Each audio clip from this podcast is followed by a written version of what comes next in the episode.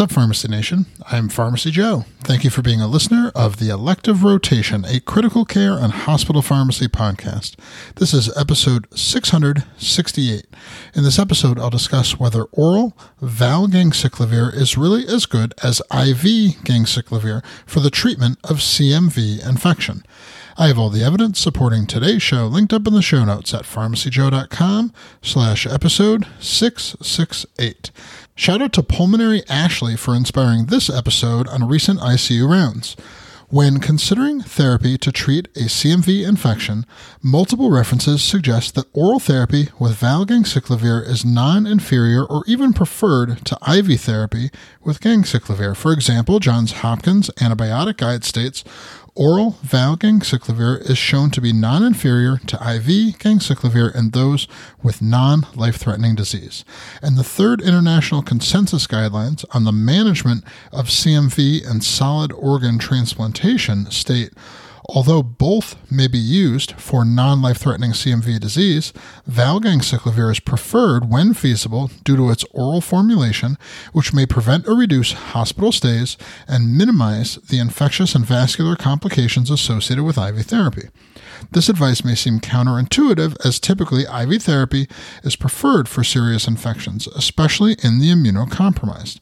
However, the data these recommendations are based on is extensive and goes back several years.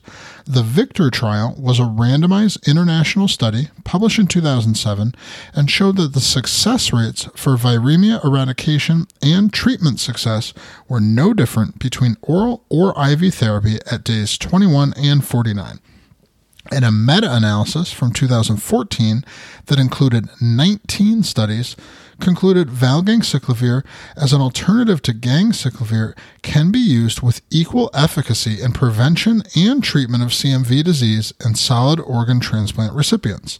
The side effect profile of the two medications is similar, and the equal efficacy probably comes from the fact that the AUC after a 900 milligram oral valganciclovir dose is comparable to that of a 5 milligram per kilo IV dose of ganciclovir.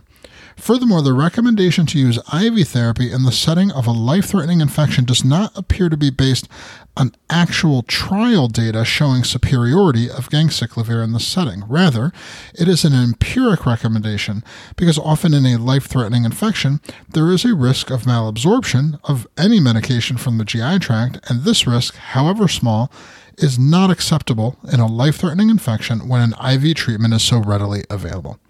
To access my free download area with 20 different resources to help you in your practice, go to pharmacyjoe.com slash free. Thank you so much for listening. I'll see you in the next episode of the Elective Rotation.